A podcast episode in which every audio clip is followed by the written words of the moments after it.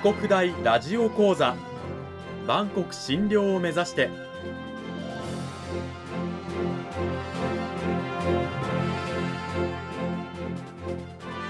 番組タイトルにあるバンコク診療とは世界の架け橋を意味する言葉です。この番組は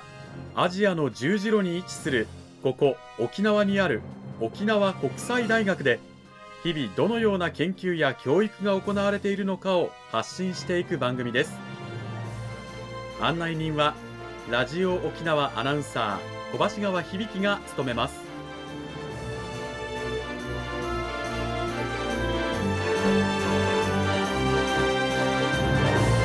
この番組は沖縄国際大学の提供でお送りします。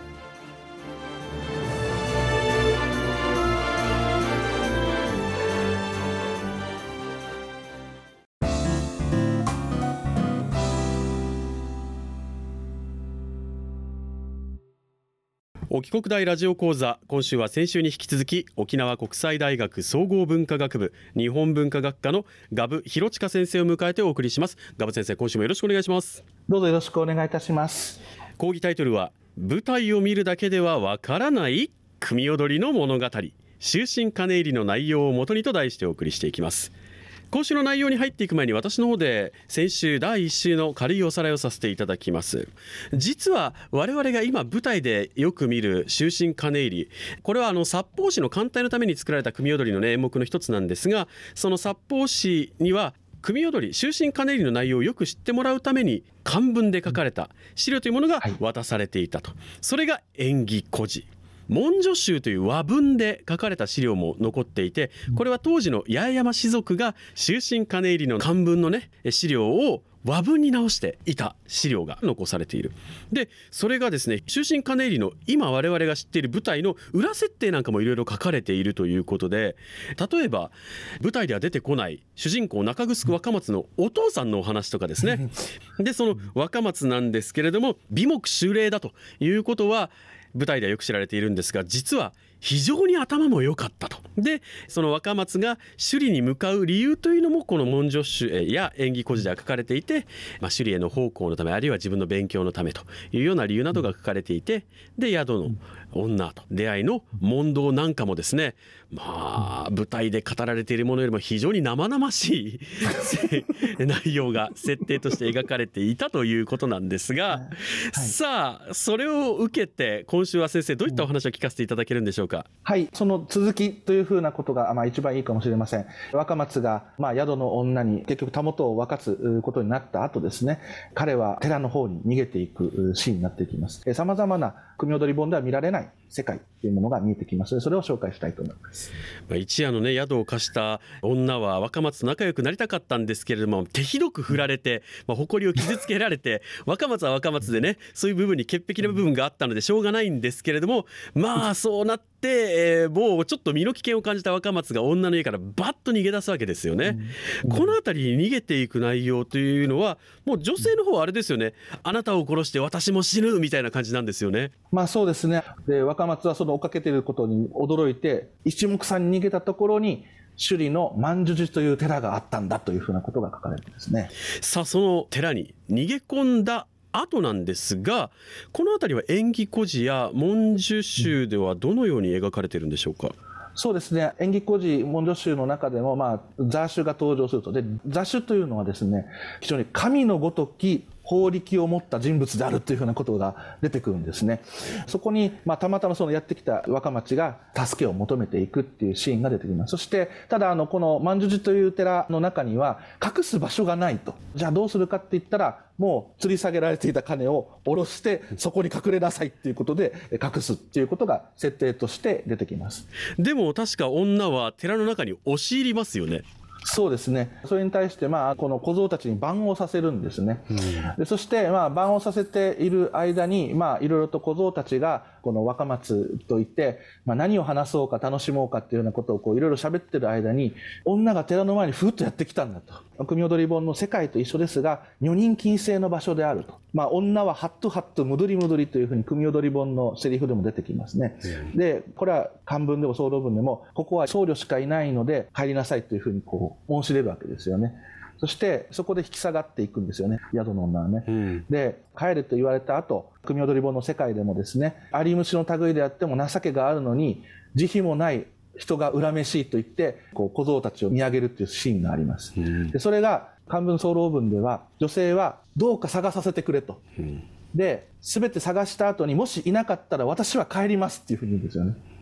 で一旦帰るっていうところが出てきます。でそれでそのあの様子を見た人がですね、この宿の女というのも、雪のような白い肌に柳越元取りも高くて、すごく美玉秀麗な、この妙齢な女性なんですよね。僧侶といっても、まだまだ煩悩の取れない小僧たちですから、それにこうほだされてですね、寺の中に入れていくということになっていくんですよね。そして、あまねく探していったんですが、若松は金の中に隠れてる。なので、結局、見つけ出すことができないっていう状況がシーンとして出てくるんですよね。そうして若松の姿を見失った女性はだんだんと精神的に不安定になり狂い出しいよいよ鬼へと変貌していくという流れがあると思うんですがこの一連の流れは、まあ、演技孤児や文書集ではどのように描かれているんでしょうか？実は寺の中に出ていったっていう設定で出てきます。でそうすると、一回安堵するんですね。若松とこの小僧たちは、あ、出ていったと。うん、そしたらどうするかっていうと、まあ、吊り下げ金の下にいますので、閉ざされてると。それを引き上げて、ザーシュとともにザーシュの執務室に逃げていくんですね。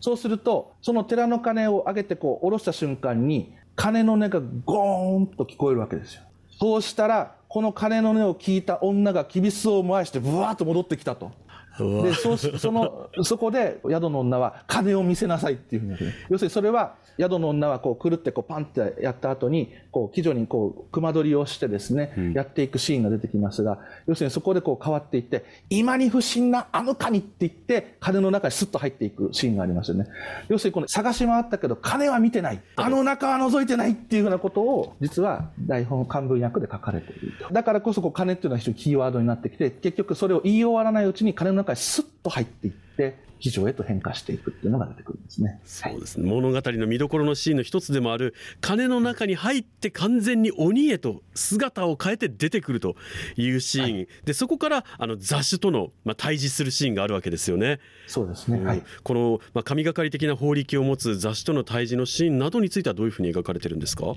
まあ、ここは比較的組踊り本とよく似ているんですが要するにこう記事を入れてしまったということで、まあ、かかくしかじかだというふうに言うんですね、うん、でその後とにかくこの記事を除いておこうということで心を尽くして今日を念じようというふうなことで雑種とこの小僧たちが揃って祈りを捧げるというふうなことになっていきますね。はい、ここはまあ比較的組踊り本とよく似ている内容かと思います。はい、なるほど。そうやって最終的には鬼女はその場を立ち去ると言って若松はまあ窮地を脱することになるわけですよね。ねはい、そうなんです。でしかもこの実は文書集とか演技工事で書かれている内容の中にこう対峙していった後に徐々に徐々にこの空の模様が変わってきて雷やそして雪や氷がパラパラパラパラパラと降ってきたと。で加えて大きな風がフュッと吹いたところに宿の女が風とともに去っていったと。そして若松がなんとか一命を取り留めたっていうふうなことが、まあ、最終的なあこう内容になっていくっていうところですね非常に面白い内容になっていったと思いますね。非常に、ね、物語を理解する上でも貴重な資料となっていたという演技故事や文書集なんですけれども改めて、えー、こういった漢文で書かれたり和文で書かれたりする意義というのはどういったところにあったんでしょうか？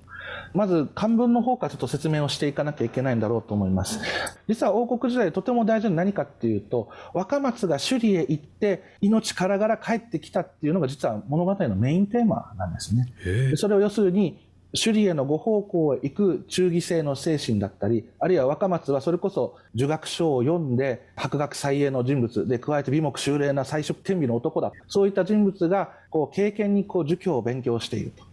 で、そういったことを示す上では、中国からもたらされた儒教的な倫理観というものをですね、外交の場で舞台上だけじゃなくて解説書できちっとアピールしていたっていうことでいうと非常に外交戦略の中でこう実は作法誌に上演されていた芸能ということでは組踊りとても重要だったというふうなことが一つ言えます。ではあのそういった漢文で書かれたものを和文にした、まあ、文書集の意義っていうのはどういったところにあるんでしょうか？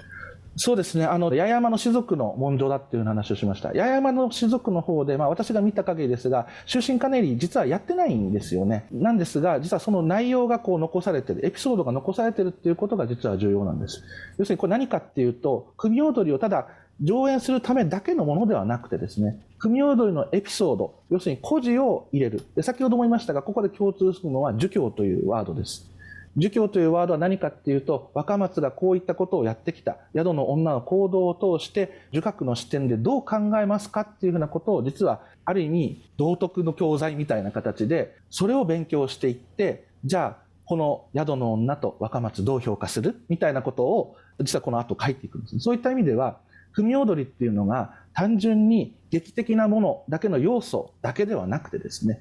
この儒学教育っていう側面でストーリー性というところも含めて非常に重要なものを握っていたしそして教育をする上ですっとおそらくこれがストーリーとして入ってきた上で儒教を学ぶ上でとても扱いやすい教材だったというふうなことも一つ言えるのかなというふうな気がいたしますね。この琉球語で書かれていない資料の中からですね見えてきたもの。それは琉球国時代の人たちがどんなふうにこの終身カネールのストーリーというものを理解していたのか。あるいは対外的にどう見せていたのかっていうところも含めて考えていくと今後終身カネールを見ていく上で感激をする際の理解というものはより深くそして面白く見れるのではないかなというふうに考えております。はい。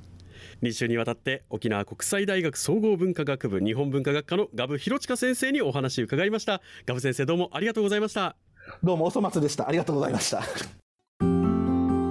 さてガブ先生のもとで学んでいる生徒さんたちってやっぱり琉球古典とかそういったものに関するレポートなんかを書かれたりしてるんでしょうか？そうですね。私の、まあ、ゼミっていうのは琉球芸能だったり琉球文学を取り扱っている側面でいうと私たちのゼミ生の中で琉球舞踊とか三振とかの実演をしながら大学で学ばれている方結構多いんですね。そういった意味ではその卒論の中でよく出てきたのは自分たちの流派とかあるいは自分たちが勉強している踊りだとか音楽ってどういうものかっていうことを元を知りたいっていうことでさまざまなインタビュー調査をして論文をまとめ上げたりとかですねただ卒論を書くっていうことだけじゃなくてそれがかえって自分の身になる卒論を書いている子たちも結構いてですね。とても私も大変刺激的なものを得ていますとても。琉球の文化とかですね。歴史とか芸能などにも興味ある方はぜひ大木国大のガブ先生の研究室のドア叩いて、ね、理解を深めていただければなというふうに思います、はい、2週にわたってガブ先生どうもありがとうございました。どうもありがとうございました